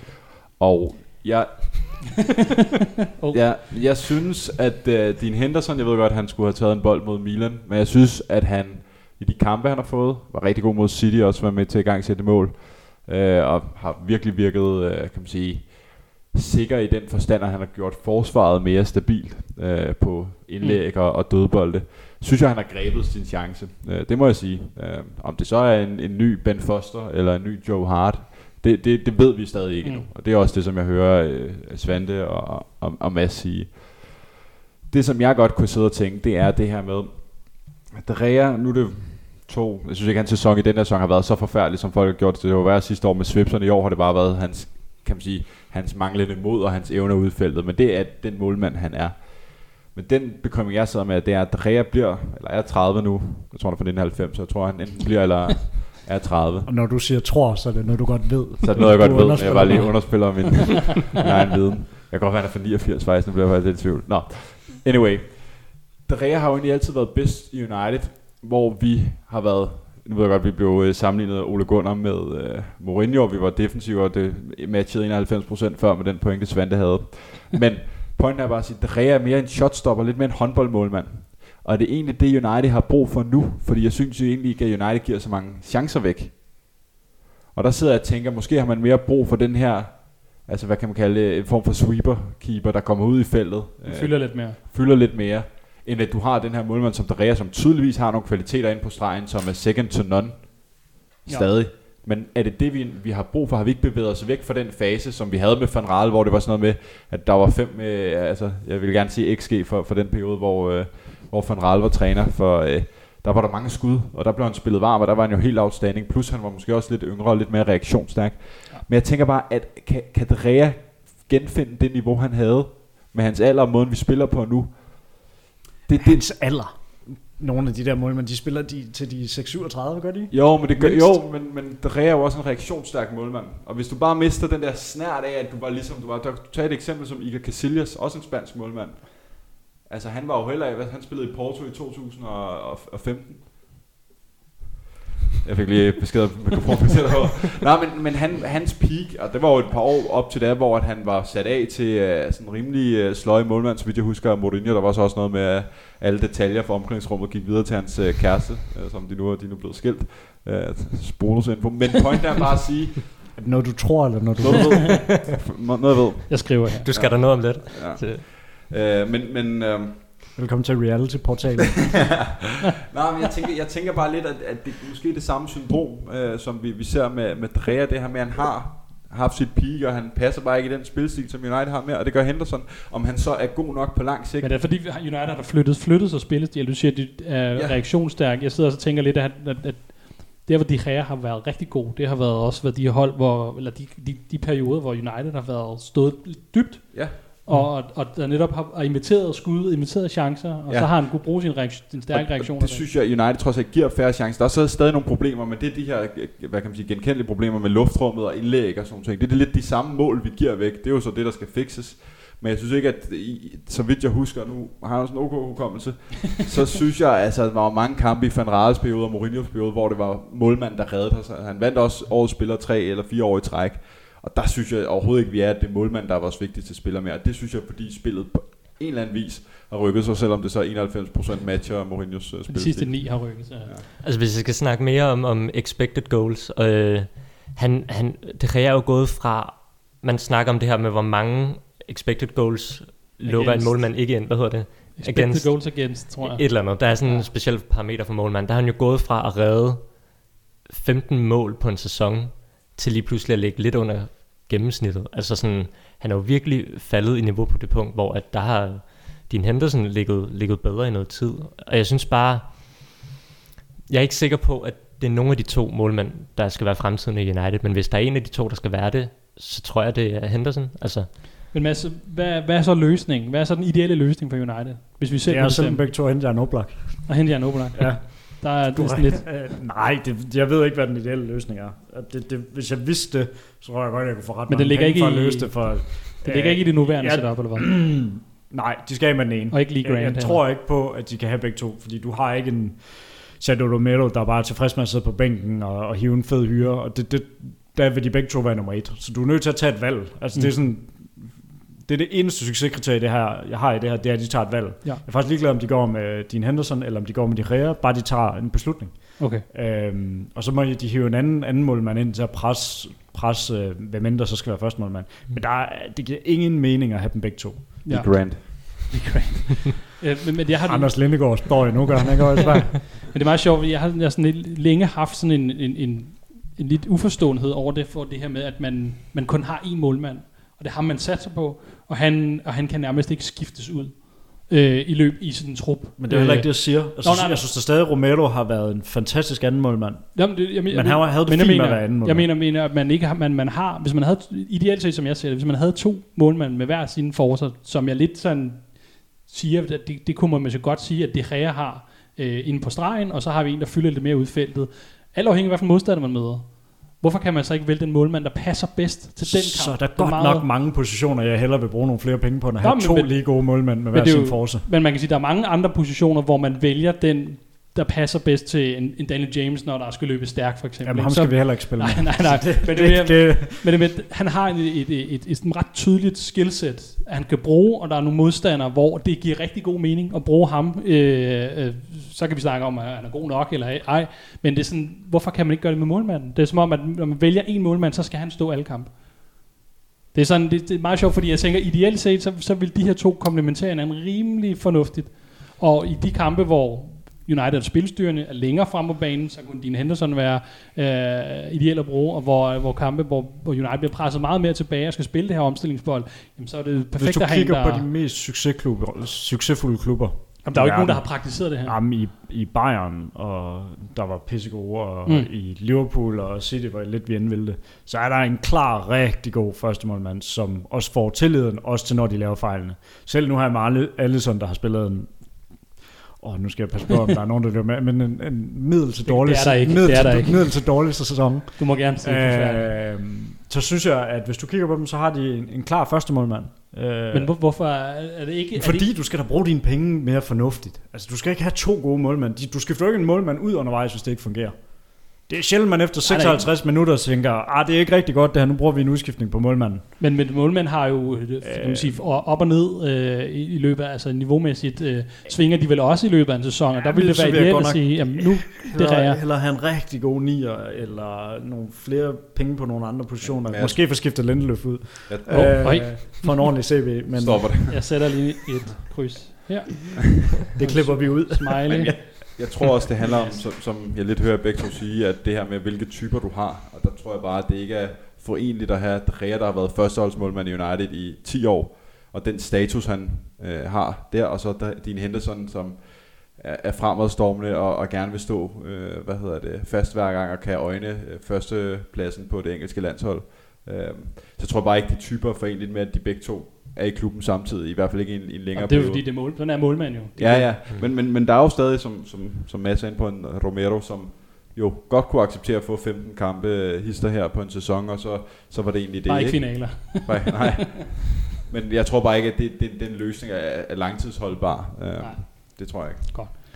Øhm, endnu, endnu et ubesvaret spørgsmål, som øh, man kan fortsætte med derude og, og diskutere. Øhm, jeg tror, vi holder en lille pause, og så skal vi til øh, det sidste emne.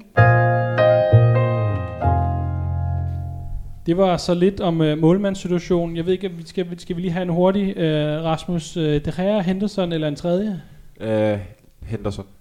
Mads, De ræger. De Gea, Svante? Ja, nu har jeg jo lyst til at sige en tredje, bare for at sige noget andet, men, men Henderson, men, men for at give ham chancen i et år. Ja, så han, øh, han skal stå øh, det næste stykke tid i hvert fald, ud fra, ud fra vores... Øh, Hvad synes du? Øh, som, som, som værter kan jeg godt forholde mig neutral, og øh, øh, jeg vil også jeg vil give Henderson lidt mere snor, så, så umiddelbart der peger jeg også på Henderson. Du er rigtig det sorte får herinde. Altså. Det er faktisk ikke kun herinde. Det er sådan en generel ting i mit liv. Men, øh, nej, men altså, I kan jo ikke gøre for, at I tager fejl. Altså, det, det er sådan det helt grundlæggende præmisser. Det, man er nødt til at finde to, der tager fejl, når man skal op imod mig i Godt, vi hopper videre til det næste punkt. Der, der kan det muligvis hjælpe, hvis man har øh, haft sin gang ude på CBS, for vi skal snakke lidt ledelse og noget organisationsstruktur. Øhm, vi skal, der, der er jo lavet den her øh, famøse rokade, der er kommet øh, for første gang i United historie, en sportsdirektør-ish, Mm ind i det her setup, og øh, nogle øh, er blevet flyttet rundt, og nogle har fået nogle nye kasketter, og nogle øh, er desværre også smuttet. Øh, en, en Nicky Bot, som, som jeg formoder er lidt af efterdønningerne af det her, at han, han har taget sit to, gode tøj og, og smuttet. Øhm, Svante, kan du lige kort rise op, hvad, hvordan det ser ud nu med den her struktur og organisation i, i Uniteds ledelse? Ja, øhm, United har jo ansat øh, John Murtaugh som, øh, som football director, øh, som jo er en, en sportsdirektør. Han sad før som head of development, et eller andet, Et eller andet. halløj. Han sad Ja. i en anden rolle, og han, han har måske i virkeligheden lidt siddet i den her rolle i noget tid, men nu er det ligesom blevet officielt, at, ja. at han har den her position. Øhm, så han er ligesom øh, ansvarlig eller, eller øverst i det her hierarki omkring det sportslige i klubben. Øh, sidestillet med Solskjær, der så kommer til at have ansvaret for alt, hvad der vedrører førsteholdet. Så er Darren Fletcher kommet ind som teknisk direktør. Han, øh, han blev hævet ind for et halvt års tid siden, ja. så, så skulle i virkeligheden være træner, men har måske i virkeligheden mere befundet sig lidt andre steder i klubben. Øhm, I hvert fald længere op på tribunen har jeg lagt mærke til. Lige præcis. Ja. Øh, og jeg tror, han kommer til at have sådan en rolle, hvor han skal, øh, skal ligesom binde førsteholdet sammen med øh, resten af det sportslige setup, og, og får måske også nogle opgaver i forhold til, hvordan kan vi få øh, akademispillerne inkluderet ordentligt på førsteholdet. Det er jo virkelig lidt den rolle, Nicky Butt havde, så jeg forestiller mig også, at det kan være en del af forklaringen. På han og er. Og så, øhm, så er der Matt Judge, øh, Oh ja. som, som jo har fået stor kritik for, øh, for ikke at være skidegod til at forhandle øh, og klare sig særlig godt der. Han er stadig Uniteds forhandler, men kommer nu til at arbejde under John Murtaugh, John Murtaugh som, som vil sige, at han, han står for forhandlingerne, men kontakten kommer først og fremmest til at gå igennem en anden. Ja. Ja. Okay. Mads, hvad, se, hvordan ser du det her? Er det, er det løsningen, som, som vi som fans og alle eksperter har skrevet på, at der manglede et sportsligt, ledelsesmæssigt setup?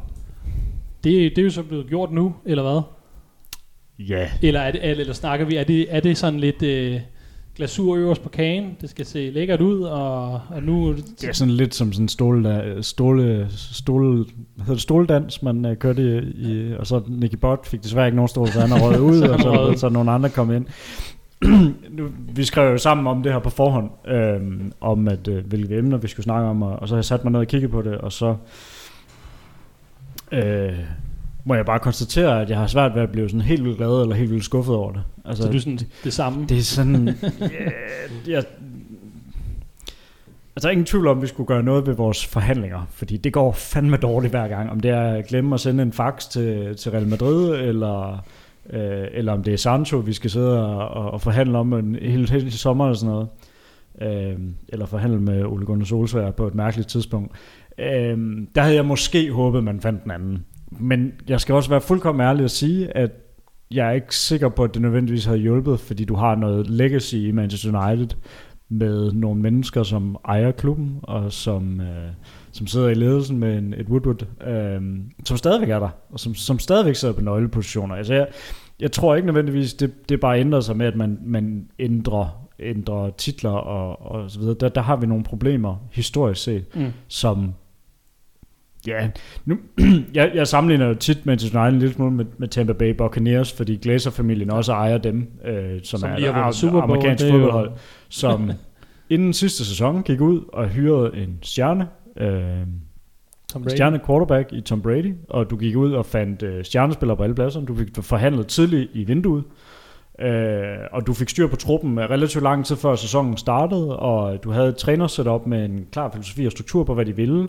Du hævde nogle spillere ind, som var lidt nogle lotto men de blev hævet ind tilbage tidligt, til du kunne få lært dem op. Og så har du Manchester United, hvor at det er de samme problemer, øh, sommer over sommer over sommer, øh, og det er de samme mennesker, som sidder i, i mange af stillingerne. Og... Øh, det kunne være, at man skulle gå ind og kigge på det, øh, og ansætte sig en, øh, en anden CEO og, og, og sådan nogle ting. Vi, vi slipper nok ikke for Glazer-familien øh, Ej, nogensinde. Øh, men jeg har svært ved at pinpointe nogle af de folk i ledelsen, hvad det er, der, der gør, at de fortjener at sidde der den dag i dag. okay. Øh, og der tror jeg, tror jeg, jeg havde kigget den vej i stedet for øh, at, at lave den stoledans. okay. Jamen Rasmus, øh, du sidder og markerer igen.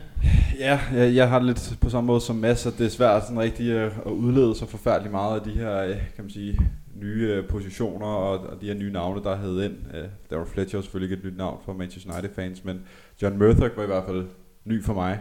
Jeg vidste Ja. ikke, hvem han var, før at den der announcement kom ud af, det, ud af det blå. Og det er jo nok det, der ligesom er den følelse, vi sidder med her, det er, at vi ved ikke rigtigt, hvad er han ham her for en sådan type, og hvad kommer det til at betyde i praksis. Fordi når man har snakket sportsdirektør og sportslige ledelse og sådan nogle ting, så har man jo meget peget hen mod folk, der har gjort det før. Øh, sådan noget Fantasara, der har været Monchi nævnt i, i Roma. Der har været nogle navne op og vente. Der har også Mm. været en nede, det ved kan du hjælpe mig i, i, her i Tyskland. Øh, hvad der er. Ralf Rangnick. Yes, det er Svantes øh, favorit, ikke? Er det ikke sådan? Jo. Jo. Jo. Øh, Du Det gik også skide godt i Milan. Ja. Nå, men der har været nævnt nogle navne, hvor man tænker, fordi han har gjort det før, jamen, så kan han også gøre det her. Men det er jo svært, fordi vi kender jo så vidt, altså vi kender jo ikke Manchester United indenfra, hvem har i sidste ende det sidste ord. Er det stadig et Woodward, så kan det være, at problemerne stadig leder nogle forkerte steder hen. Det, som jeg vil sige med ham, at John Murthaug, det der bliver spændende at se, det er jo, som jeg ser en sportsdirektør, det er jo at have et sindssygt godt netværk, og en sindssygt stor telefonbog med de rigtige numre til de rigtige uh, forbindelser, Mm. så du kan få de rigtige spillere i bogen Ja. øh, og, og, og hente det ind. Det er jo det, der ligesom er det, der kan udløse med, udløses og ses med resultaterne, og det har jeg ingen øh, idé om han har. Nej. Om han er en eller anden nobody, eller om han er det næste hotshot, der for Manchester United fører tilbage til, til ret kurs. Men jeg synes, altså over de sidste to-tre år, blandt andet med Solskjaer, har man da i hvert fald begyndt at se en rød tråd i sin transfer. Det er da en start i forhold til det, der var, der var førhen, og så er det spændende at se, hvordan det udvikler sig herfra. Men, men hvad han lige kan, det, det tror jeg stadig er meget øh, uvist for os alle sammen. Hvis, Rød tråd i transfers. Kan vi lige tage den? Men jeg- jamen, apropos det, fordi at, så vidt jeg ved, at, at John Murtaugh, han har blandt andet været ansvarlig for meget af det, der er sket på ungdomsrekruttering.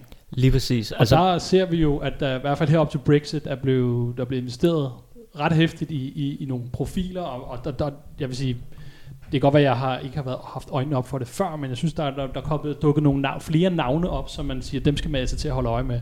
Øhm, så der er hentet nogle spillere ind, sådan på den lange bane, og det skulle efter sigende være John Murtaugh, som har været orkestreret det, det her øh, ungdomssetup, og det er jo lidt det, man prøver at så overføre til førsteholdet, eller i hvert fald på en bred skala som klubben, ikke?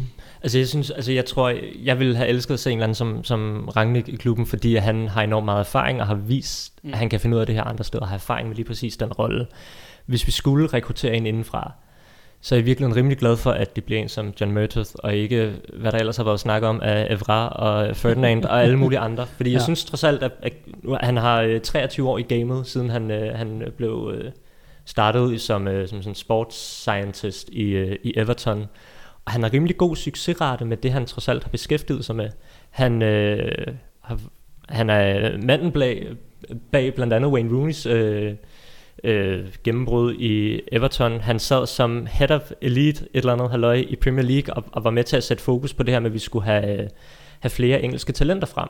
Og siden da har vi jo set større andel af, af engelske talenter i de forskellige klubber. Og England har bare vundet trofæer siden. Det kan være, det kommer. De er favorit til at vinde EM til, til sommer. Ifølge dem selv. Der er også et par bootmaker, men jeg tror også, de er engelskbaserede. Men- Og, i- og United har han ligesom han har, har været involveret i det her omkring akademiet, der trods alt har forbedret sig i løbet af de sidste par år. Det var også ham, der var med til at starte Uniteds kvindehold op, som sådan set også er gået ret godt. Så han har i virkeligheden haft ret fin succes med de ting, han har beskæftiget sig med i løbet af de sidste 23 år. Det er en ny rolle, øhm, og, og det er tidligt at sige noget nu, fordi jeg synes, at, at der er noget positivt i, at vi nu har et setup, hvor vi ved, hvordan det ser ud. Okay, rører sol skal ud, så ved vi stadig, hvordan setup, setupet er omkring det sportslige. Mm. Om det kommer til at fungere sådan i virkeligheden, det ved vi jo ikke, fordi vi har stadig et Woodward, der sidder øverst. Vi har stadig Glazers, og hvis det stadig er dem, der skal godkende alt, så er den eneste forskel nok bare, at John Murtaugh nu bliver manden, der ringer til et Woodward, i stedet for, der er 4-5, der ringer til ham. Og så Okay. bliver han ligesom bare en, en budbringer for, Men kan man, for kan man så sige, er der, hvem, er der så nogen, der har, foruden Nicky Bott, afgivet noget magt? Øh, eller, eller, eller sådan, er der nogen, som ligesom er blevet, jamen, som får lidt mindre indflydelse? Jeg tror, at Woodwards telefon kommer til at ringe mindre. øhm, Og det er nok meget godt. Det er nok meget godt. Altså man kan sige, Matt Judge har jo de sidste par år i virkeligheden nok lidt overtaget mange af de arbejdsopgaver, som Woodward havde i forhold til forhandlinger, både øh, med spillere i truppen og med, med spillere, der skulle hentes til. Øhm, men det har jo stadig været et Woodward, der er gået ind i det, når, når det virkelig brændte på. Ikke? Altså det var blandt andet ham, der fik øh, handlen med Fernandes på plads til sidst, efter Judge havde øh, fucket op i, jeg ved ikke, hjulpet et halvt år eller et eller andet. Øhm, men, det, men så jeg tror, Woodward kommer til at sidde i en anden rolle, hvor han skal ikke fokusere på det sportslige til dagligt. Godt frygte stadig af, af ham og Glazers, der skal sidde og godkende alle beslutninger. Øh, og så, ja, Judge sidder i en lidt ny rolle. Solskjaer tror jeg virkelig kommer til at have samme indflydelse, men der er bare det her med, at lige nu så tyder det på, at setupet ryger ikke, når Solskjaer forsvinder. Det kunne jeg godt være nervøs for før. Altså lidt nysgerrig på Dan, Darren Fletchers rolle. Øh, sådan som hvis lige zoomer ud og ser det, så virker det lidt som om, at øh, Woodward har fået sin mand ind i den her, sports, den her delte sportsdirektørrolle, Mm og og Ole Gunnar har fået sin mand ind. Som, som på en eller anden måde skal være ligesom repræsentere de to i, i, i den måde, det ligesom foregår på. Men hvad er der, altså Fletchers rolle? Øh, er der nogen, der, Mads? Er man, er, man en dygtig, er man en dygtig teknisk direktør, fordi man er en dygtig midtbanespiller? Det ved jeg ikke. Jamen, det, det, vi, ja, vi grinede af det her, inden vi gik i gang, at, at hvis man har spillet nogle førsteårskampe for Manchester United, så kan man også få et job der sidenhen. Ja. Jeg har svært ved at se, hvad det præcis er, Darren Fletcher han har lavet, siden han stoppede sin karriere, der gør ham fortjent til job som teknisk direktør i jamen, verdens bedste fodboldklub. Øh, det, det må jeg indrømme. Altså, altså, jeg, vil, jeg vil sgu hellere have nogle mega dygtige folk udefra. Altså, hvis du, øh, hvis du som virksomhed øh, har gået dødvand i mange år, øh, så skal du vælge på et tidspunkt, at øh, skal vi hive en mega dygtig direktør ud, ind udefra, eller en mega dygtig salgsdirektør, eller finansdirektør, eller hvad man skal der. Øh, eller skal du blive ved med at rekruttere nogen internt. Og nogle gange har du nødt til at hive noget ind i udefra. Og det med at hive Darren Fletcher ind her, virker sådan lidt som sådan en mellemløsning. Øh, jeg kan det sådan- helt vildt godt lide Darren Fletcher. Altså, Er det sådan for at please? vi skal jo have en skotte i klubben på en eller anden måde, altså udover, udover McTominay, men, men jeg har svært ved at, at, at pinpointe præcis, hvad det er, han kan. Øhm, hvor hvis jeg, de havde fundet nogen, som havde kunnet det i flere klubber, øh, jeg, jeg kan simpelthen ikke udtale efternavn, men Ralf over fra Red Bull-koncernen, altså, eller, eller man har fundet Monchi, eller hvad man nu havde til nogle af de her poster. Jeg ville godt have set nogen, der havde bevist sit værd øh, nogle andre steder, Men er det ikke, er det ikke, også, er det ikke også utopisk at tænke, at, at, at Woodward og Glazers setupet ansætter en mand som Rannik, eller ansætter en mand som Monchi, som jo formentlig vil kræve rigtig, rigtig stor indflydelse. Jo, jo, jo, jo. Men, men så det, er det her ikke noget af det må du- bedste, det er ikke noget af det bedste, vi kan, vi kan, vi kan få? Jo, altså det, det, det jeg, Ja. i frygt for at citere uh, Hannah Montana, så prøver vi at få the, the, be, det. the best of both worlds. uh, men, men jeg synes, synes at det er, det er jo et problem, at man har et, en ejerkreds og en ledelse, hvor vi bliver ved med at sidde og udelukke os fra nogle af de bedste kandidater i verden, fordi de er lidt specielle. Det, det er jo ikke, det er Ja. ikke sådan, det skal være. Så må, så må de kigge ind her på et eller andet tidspunkt. Det gør de nok ikke. Og så er det fint, at vi har fundet en løsning, som kan please nogle ja. forskellige typer, men altså kom nu, kunne det ikke være lidt federe, og så prøve at gå ud og sige, nu hiver vi nogle af de, ligesom Manchester City, da de virkelig skulle bygge, mm. så hiver de nogle Så dygtige spanier ind, både som øh, sportsdirektører, tekniske direktører, akademichefer, og hæve de dygtigste folk ind, der kunne det her nogle forskellige steder. Men United der blev ved med at rekruttere nogen, som har været rigtig gode fodboldspillere i en anden tid. Mm. Mm. Øhm, vi, vi har Ole Gunnar Solskjaer som manager, som har, ikke har vundet noget stort endnu. Øh, Darren Fletcher som teknisk direktør, som ikke har lavet noget vildt som teknisk direktør endnu. Vi hiver en sportsdirektør ind, som ikke har været sportsdirektør før. øh, hvis det var et fodboldhold, så vil jeg sige, at de mangler noget rutine. øh, can't win anything with kids, for at citere en eller anden, jeg kan ikke huske, hvem det er. Øh, det savner jeg noget elitært, på en eller anden måde. Men jeg tror også, al- altså jeg ville også synes, det måske havde været foretrække, men om, om det her ender godt eller skidt, det må vi finde ud af. Men umiddelbart så ser jeg det i hvert fald som en forbedring. Så kan det godt være, at det ikke var det bedste, vi kunne have foretaget os. Men det er bedre end alternativet, som det var før, synes jeg. Øhm, Fletcher, altså vi, vi ved jo reelt ikke, hvad han kan. Han har ikke bevist noget før. Altså, Jeg tror, Jeg håber da, han beviser, at jeg tager fejl. Altså, Ja. ja. grundlæggende. Men jeg tror, det der har været snak om, det er i hvert fald, at, at, øh, at han har imponeret dem i klubben, når han har snakket med dem. De har været imponeret over, over hans viden og hans øh, tilgang til tingene og sådan noget. Og det, det er også noget, det bliver der selvfølgelig Ja. skrevet af alle medier lige nu, hvor han er blevet ansat i rollen. Men jeg synes trods alt, at det er øh, positivt, at han ikke bliver ansat som sportsdirektør, men man henter en ind der, som ikke har været tidligere spiller i klubben, og bare bliver ansat på, på den baggrund. Og jeg tror, en del af Fletchers rolle bliver, at han skal med ud og overbevise spillere om at komme til United. Og der er det i virkeligheden meget fint at have en, der kender klubben så godt, og måske ved, hvordan det er at være spiller, og hvordan sælger man et projekt sportsligt. Øh, det synes jeg i hvert fald er, er bedre at have ham der, end at have, have en eller anden øh, Ja, så det kan- bankmand, som Så der er Mathias eller nogle, Woodward. man kan sige, der er glattet nogle linjer ud. Altså for en af kritikpunkterne har også været meget, når United har været transfers, der var også det her med, at der var nogle agenter, der, der de tog ikke telefonen, og alle de her Mm. ting og sager, og, og, og, spillerne ikke rigtig blev ja, så nurset, eller så, og, og, og, og, så der, der er kommet nogle, nogle personer ind, som virker det som om, skal, skal, skal fordele arbejdet mellem sig, så det bliver mere håndgribeligt, som du siger. Den ringer ikke så meget hos Woodward, måske mere. Mm. Der er nogle andre, der ligesom tager sig af det, og så kan han gøre det, når han skal sælge dæk i Asien, eller hvad fanden det er, han er god til. Ikke? Øhm, så, så kan han koncentrere sig om det. Øhm, men, øh, og, og, og Fletcher, jeg, nu, nu hørte jeg en anden øh, podcast, hvor, hvor Andy Midten er inde over, der snakker om, at den, hvor, altså, han er, skulle være absurd nørdet omkring alle mulige ting om fodboldmæssigt. Det er rent nok, så det, det skal jo materialisere sig, inden vi kan sige, at det, det er en god ting at være. Men, øh, men efter hans egne ord, så vil han sige, at han, han, han ser meget lyst på det her, at Darren Fletcher kommer ind. For den viden, han åbenbart besidder, og den, det der niveau af nørderi, han ligesom bidrager til, skulle være helt, helt vanvittigt. Hver gang der kommer en klublegende ind i en klub, så hører vi om, hvor fantastisk det er. Altså, Frank Lampard var ikke en skidegod manager i Chelsea, var han det? Ej, den første sæson, det synes jeg, han var... ja, der det er var, fint, der var han med blive fyret alligevel. Det er selvfølgelig rigtigt. Men sådan er det jo hver gang, de der klublegender kommer ind. Så skal vi høre om, hvor dygtige de er, hvor meget de har forbedret, og hvor meget de har lært. Altså, det er ikke altid, de bliver en succes i sidste ende. Mm. Øh, blev heller ikke permanent manager i, i Arsenal, øh, efter han havde været helt fantastisk i mandskabspleje undervejs. Det gjorde, altså, det gjorde til at Ja, Ah, du skulle bare lige... han har så vist også været uh, apprentice under, under en anden mand, Nå ja. der, der gav ham lidt, lidt credit der.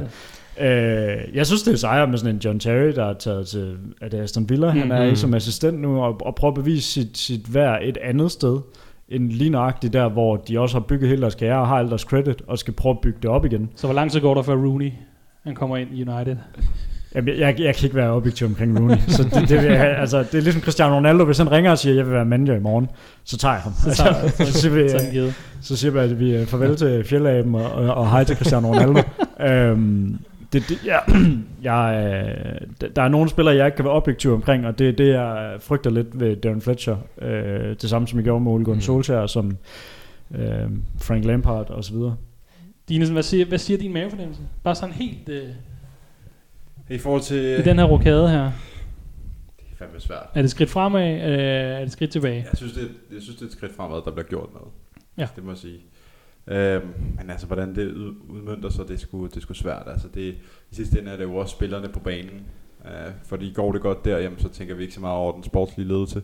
Går det skidt der, jamen, så vi, skal vi finde en søndebuk. Og, og det kan være, at det nu er John Murdoch og Fletcher i stedet for Ed Woodward. Så jeg synes, det, det, det er i sidste ende, om, om vi har den rette mand på managerposten, og, og, og, og spillerne kan præstere, præstere på banen. Det er i sidste ende det, det kommer, Kommer ind på. Ikke? Øh, så jeg synes, den er, den, er, den, er, den er for tidlig for mig at sige.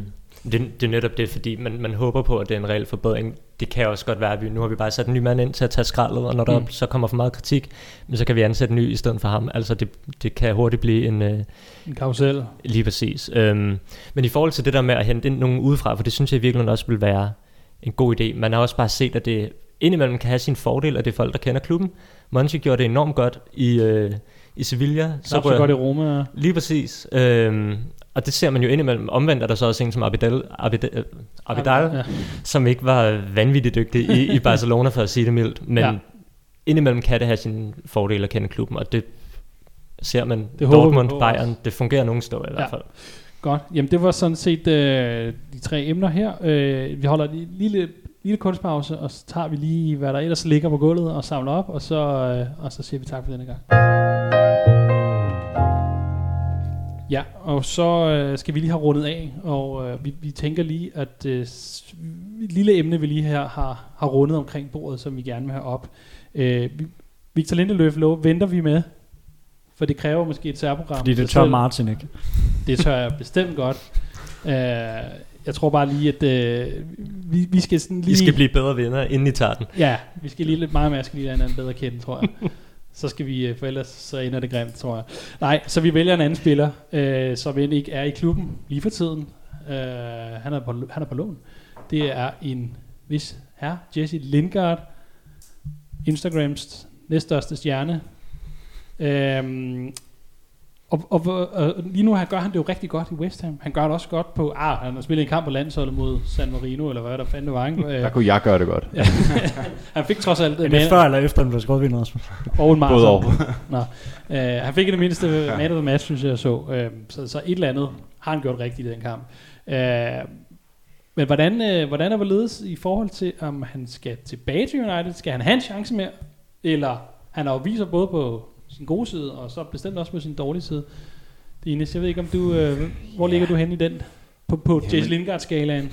Ja, men altså, jeg synes først og fremmest uh, kado til ham, at han har taget skeen i, den egen hånd, i sin egen hånd, fordi det har været et problem de sidste par år, at han er lidt mistet sin, uh, sin rolle i Manchester United efter en, nogle gode sæsoner under Mourinho. En af de få spillere, Mourinho faktisk uh, lykkes rigtig godt med.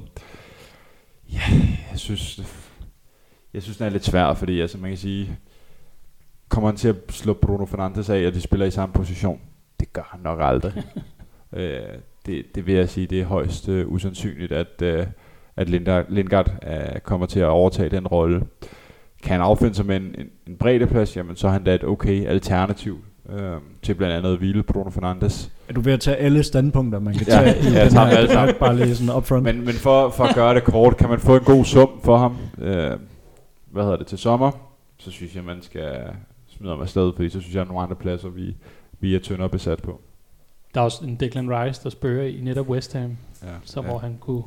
Der kunne han måske godt bruges. Så, så ja, for at gøre det kort, hvis vi kan få de rette, altså nu må hans øh, pris er trods alt øh, være, være steget lidt øh, med, med hans præstationer i West Ham. Kan vi få penge, en god sum penge for ham, så synes jeg, vi skal skyde ham afsted. For det kan også være, at du ved, sådan et, øh, hvor et forår, hvor alt bare lykkes for ham, og når motivationen er stor før det hjem, og så falder han tilbage til den ustabile Lindgaard, vi kendte øh, i hans sidste tid i United. Mads, Øh, hjem med ham. han skal tilbage til United. Øh, ja, men, men jeg synes, at det er ikke nogen dårlig idé at have nogle øh, etablerede engelske spillere, og så længe Brexit stadigvæk spørger på en eller anden måde, så er det ikke nogen dårlig idé at have nogle britter i truppen, i tilfælde at de lige pludselig finder på flere landledere i forhold til det år. Øh, han har været god. Vi har, nu, jeg tror desværre, det var dig, Martin. Øh, det, nu be- begår jeg karaktermord. Oj. Hvis Daniel James kan bruges i Manchester United i en specialistrolle, som det blev ytret tidligere, så kan vi fandme også bruge Jesse Lingard, når at, vi har vundet 4-0 over Sociedad, og, øh, og Bruno Fernandes skal have en chance. Øh, Så sådan lidt pau- pauseklovn. Ja, og så hvis, hvis han kan få Paul Pogba i godt humør, så, så er han det værd for mig. øh, så øh, Så hjem, det- hjemme med ham umiddelbart, med mindre, med mindre han kan bruges i, i et spil med Declan Rice, eller, øh, eller hvem end, øh, hvad, end, hvem end det nu kunne bruges i. Øh, så hjem med ham som udgangspunkt. Ja. Altså, det, det, god, god pris, så, altså, så er jeg altid villig til at sælge. Det er næsten lige, lige meget, hvem, hvem der ringer, og hvad, hvad, hvad det skal være. Hvis, hvis den rigtige pris er der, men som udgangspunkt hjem. Jeg, jeg kom lige til at tænke på, altså, en, en anden, der gør det godt i West Ham, er, er tjekken, uh, Suchek. Mm. som jo for mig minder rigtig meget om altså en anden David Moyes-spiller, som han var rigtig glad for.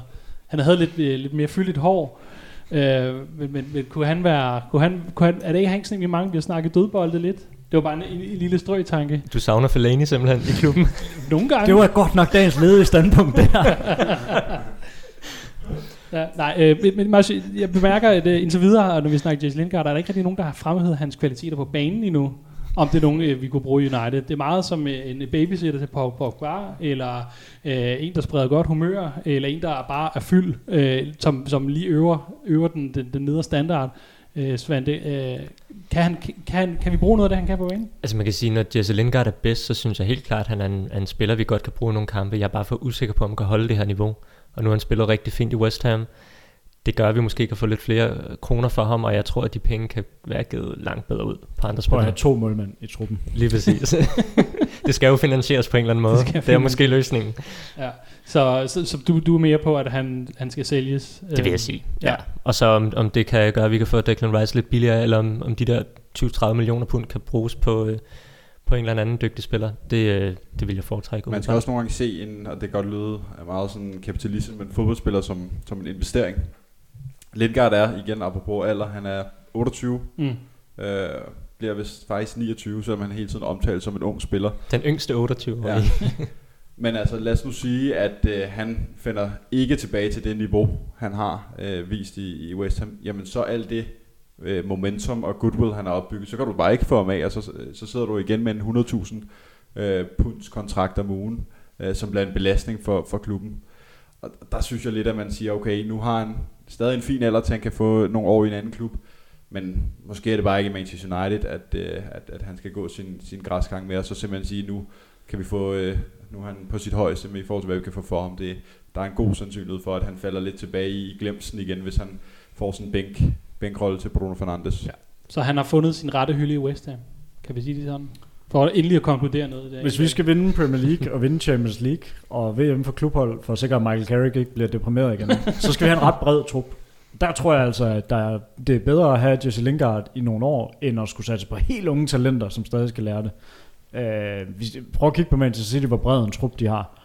Vi, vi er også nødt til at have en meget bred trup, og det bliver ikke Daniel James, der er en stjerne. Og nu sidder Rasmus og markerer Ja. ja, ja. så jeg bliver bare med at snakke, for lige at trække den ud. Men, øh, Men pointen er også bare, altså selvfølgelig, hvis vi kunne have alle spillere og holde dem alle sammen tilfredse, og vi, altså pengene bare hang på træerne, øh, det gør de jo for Glazer-familien til dem selv, men hvis vi bare kunne gøre det, jamen så fint, så vil jeg så bare beholde Lindgaard, men vi befinder os også i en tid, hvor jeg tænker, jamen hvis vi kan få 30 millioner pund for ham, altså Alex Iwobi gik, det var så godt nok før corona, for 40 millioner pund for Arsenal til, øh, til Everton, kan vi få 30 millioner eller 25 millioner for pund for, for, for hvad hedder det, Lindgaard, jamen så har vi, frigør vi bare nogle midler, en, en kontrakt, hvor vi kan sige, jamen så kan vi måske have en Jadon Sancho, som forbedrer vores højre kant, som er et ret stort problem i mange år, fordi vores 10'er position er rimelig godt sat med, med Bruno nu. Og det er der, hvor jeg tænker, ja, vi skal have en bred trup, men vi skal i første omgang have den bedste startelver. Og så må det komme efter. Så det er første trup. prioriteten. Ja, og der er der stadig, vi spiller jo stadig nogle spillere i, i altså Mason Greenwood, der synes jeg ikke er en, en udpræget højre kant, han kan godt spille der, men altså, det er der, jeg vil sige, få pengene og så lægge lidt ekstra på, på en højre kant eller en midterforsvar, i stedet for Lindeløf for at please Mads. Jamen altså, så længe vi ikke bruger 100, 100 millioner på Sancho, så er jeg fint tilfreds. Godt. Jamen det var det, det tror jeg det var det for i dag. Om, øh, om, om Jesse Lingard er at finde de næste mange år øh, som øh, kulturbæreren øh, i United, eller om at han skal genforenes permanent med David Moyes i, øh, i, i, i det østlige London. Det, øh, det får vi at se øh, for den kommende tid. Lindeløf, Van der Beek og transfers, det gemmer vi til et senere tidspunkt. Vi skal også have noget til den, til den næste udsendelse, som jeg nærmest gerne vil garantere ikke tager lige så lang tid, som der har været mellem de to seneste. Øhm, Vi sørger for, at Rasmus han får noget rødvin næste gang. lige præcis. Den, øh, det, Det det, var noget uh, sangria eller noget cava fra Spanien jo. det er rigtigt. Ja, du skal afsted. Ja. Du tager til Barcelona, Yes. og Den hvide Cavani. som, han har, som han har valgt at kalde sig selv. Så hvis der, hvis der er nogle kvindelige lyttere derude, der sidder og lytter med, så Voila, spred, spred, spred vir- venligst rygtet om Rasmus. Det kunne han enormt godt tænke sig. Ja, så, men så kan du øh, måske en lille scouting-rapport, om der er noget i det spanske, vi, øh, vi skal holde øje med dernede. Ja. Øhm, tak for i dag, Rasmus Dien. Selv tak. Tak for i dag, Mads øh, Ventedin Olesen. Tak for i dag. Ja, og tak øh, Svende. Svante Vettergren. Oh.